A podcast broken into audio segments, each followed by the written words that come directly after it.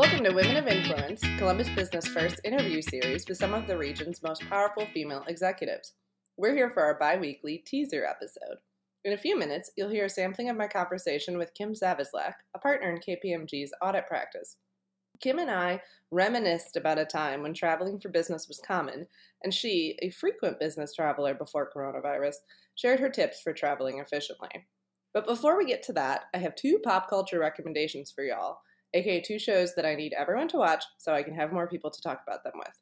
Both are related to women in the workplace and the world, so they're a great fit for discussion on this podcast. The first is Little Fires Everywhere, a miniseries which just wrapped up a six episode run on Hulu. I read the Celeste Ng novel that the show is based on about a year and a half ago and loved it, but I might actually love the miniseries more. At the very least, I love it equally, something that's a challenge for an adaptation of a book to achieve. The series makes interesting changes to the novel and in some ways deepens its reflection on women's roles in society as mothers, wives, professionals, and more, and how we relate to each other. It also stars Reese Witherspoon, a longtime favorite of this podcast, and Kerry Washington, both giving powerhouse performances. Stop listening and go watch it immediately, please. Then come back and finish the podcast. P.S. It is also set in Ohio in Shaker Heights, so you get that local tie as well. Recommendation number two is Mrs. America, an FX series that is also running on Hulu. We're now four episodes into the show, which traces the efforts for and against the ratification of the Equal Rights Amendment by focusing each episode on a different key player in the women's liberation movement of the 1970s. And it is also so good! It gives you all the period detail of Mad Men, with the added bonus of teaching you about people you may not know about, and includes amazing actresses like Cate Blanchett, Rose Byrne, and Uzo Aduba. I expect I'll return to this series in a future podcast, given its various meditations about where the women's liberation movement fell short, what it was all about, and how the debates within and about it are still playing out today. But for now, I'll just say that everyone should be watching. What else are you doing with your evenings? And now, without further ado, here's a teaser of my conversation with Kim. Check back next week for our full conversation.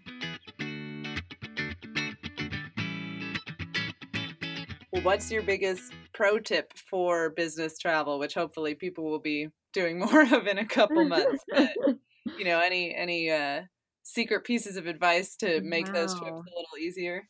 Yeah, I'm trying to think. So I I keep a bag packed um, because I I do one to two night trips almost every week. So mm-hmm. I keep a bag packed, and then I I can pack in less than five minutes when I'm packing for a trip because I'm just throwing in the actual clothes that I will need for the meeting. And beyond that, hmm.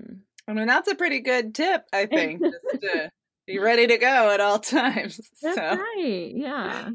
Is there anything that really drives you crazy when you're traveling somewhere? A, a pet peeve about business travel? Yeah, definitely. I think the pet peeve is when people start exiting the plane out of order. uh-huh, uh-huh. I when people stand up like as soon as you land, it just gives me so much anxiety, and I'm like, you're not gonna get off any faster. Like, right. Everyone just be cool. So. Well, again, things that maybe we'll all celebrate once we're absolutely.